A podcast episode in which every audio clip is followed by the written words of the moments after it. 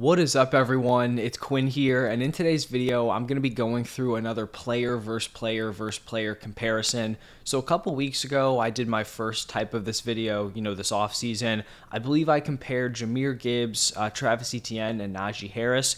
If you guys didn't catch that video, basically what I do is that I take three players at the same position that are going in a similar ADP range. I break them down individually, and then I just give my opinion on what player I'd prefer in each scoring format. So PPR, half point PPR, and standard and I am going to tell you guys which player I like, but I also think it's just important to kind of give you guys the information because maybe you take the same information, you come to a different conclusion, but at some point in your fantasy drafts, you're probably going to be choosing between these three players.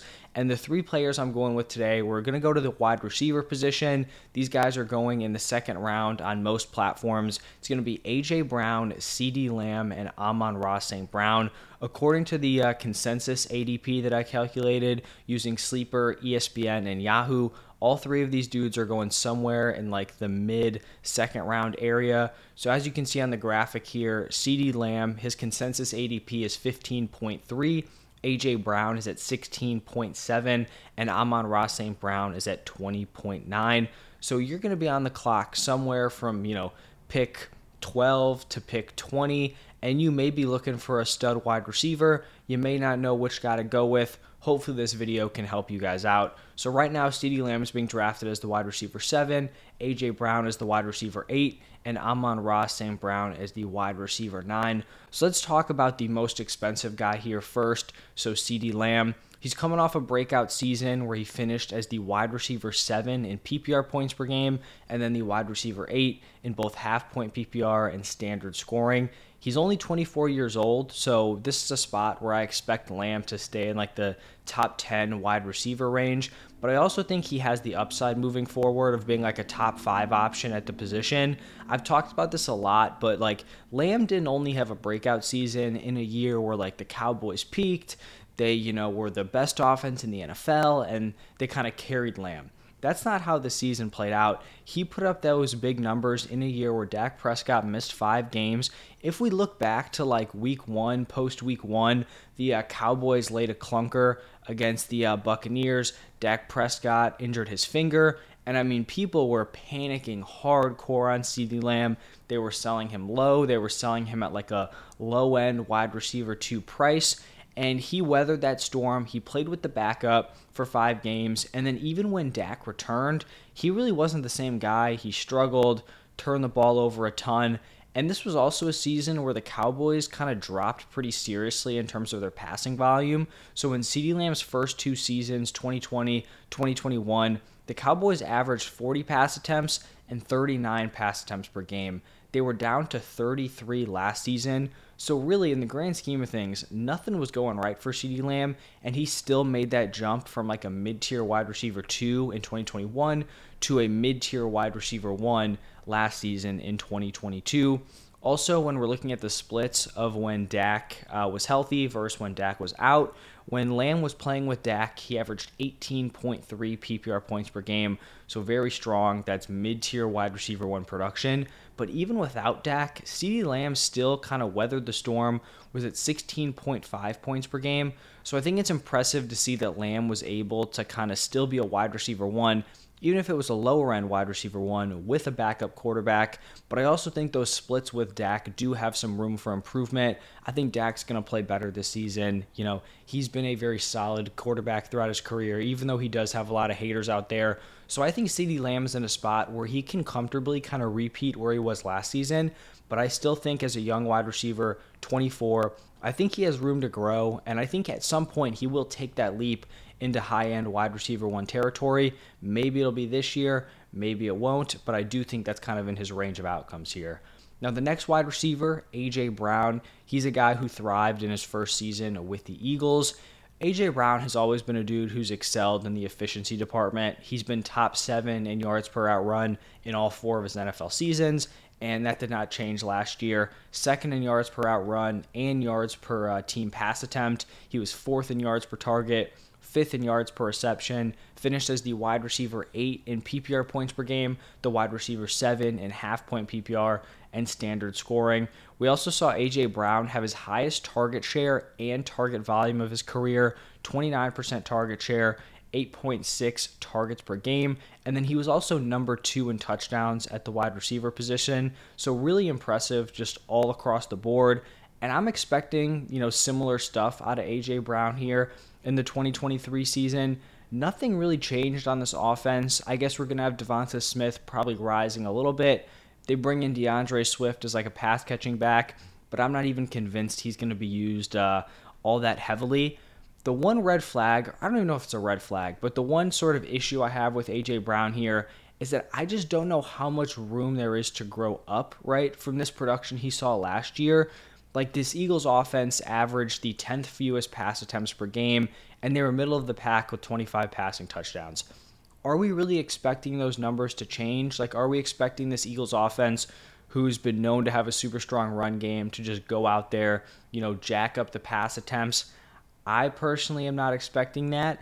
I also think that like middle of the pack touchdown number is pretty fair, especially because when they're getting on the goal line, like they're using the uh, Jalen Hurts like quarterback sneak where they just shove him into the end zone. So I don't know if we should be expecting like significant improvement in these areas. And then if you're looking at AJ Brown's production, if the Eagles aren't passing more or passing for more touchdowns, like where's he going to take that leap from because he already excelled in the efficiency department he scored crazy touchdown numbers, right? 11 out of 25 touchdowns. That's very strong. And he commanded a very high target share.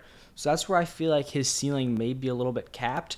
But let me know what you guys think because I know some people are very, very in on AJ Brown, but those are kind of my thoughts there for him. And then my final wide receiver here is going to be Amon-Ra St. Brown, and he followed up his like crazy ending to his rookie season with a fantastic year two. I feel like people didn't really know if that like six game stretch to end uh, 2021 was like legit. Um, clearly, it was because he came out a great season, wide receiver 10 in points per game last year, uh, wide receiver 10 in PPR and standard scoring, and then the wide receiver 9 and half point uh, points per game, or sorry, half point PPR. And then, unlike um, AJ Brown and CeeDee Lamb, I feel like this is the thing where Amon Ra gets pushed, you know, a little bit below these guys in terms of ADP. But Amon Ra got hit with one of those unlucky seasons where he left three different games with injury. You know, sometimes that happens. It's unfortunate, but he left early in week three with an ankle injury. He re aggravated it in week five, and then he also left week uh, seven early with a concussion. And so I know some people don't really like to remove those games from his production, but the way that I look at it is that, like, do you think Amon Ra is an injury prone player? Like, do we think Amon Ra is more likely to get injured than an AJ Brown or a CeeDee Lamb? Personally, I don't think so. I think he just got unlucky. It happens. You know, we see it year after year. So that's why I'm willing to take those out because I think next year the same thing could happen to AJ Brown. The same thing could happen to CeeDee Lamb. We want to focus on these guys' production when they are healthy. And then I think the injury risk is like a separate thing that we need to factor in. So if we take out those three games where Amon Ra left early with injury, he averaged 19 PPR points per game. That would have been the wide receiver seven, just behind Davante Adams and Stefon Diggs, like right there in PPR scoring behind Davante and Diggs. I think this Lions offense is ascending. I think they're going to be better here in 2023. There's also still very limited target competition for Amon Ra. Like Jameson Williams is probably his biggest threat at this point, and like he didn't really show anything as a rookie and he's starting off the season suspended. Amon Ra has already shown he's a stud, elite wide receiver one, so I'm not really worried, you know, about the competition department. And like I said, he's not even 24 years old yet. I would not be surprised if he took another leap here in year three. Like he's not done improving as a player, so I do really like Amon Ra heading into this season. Now let's look at who I would prefer at this spot.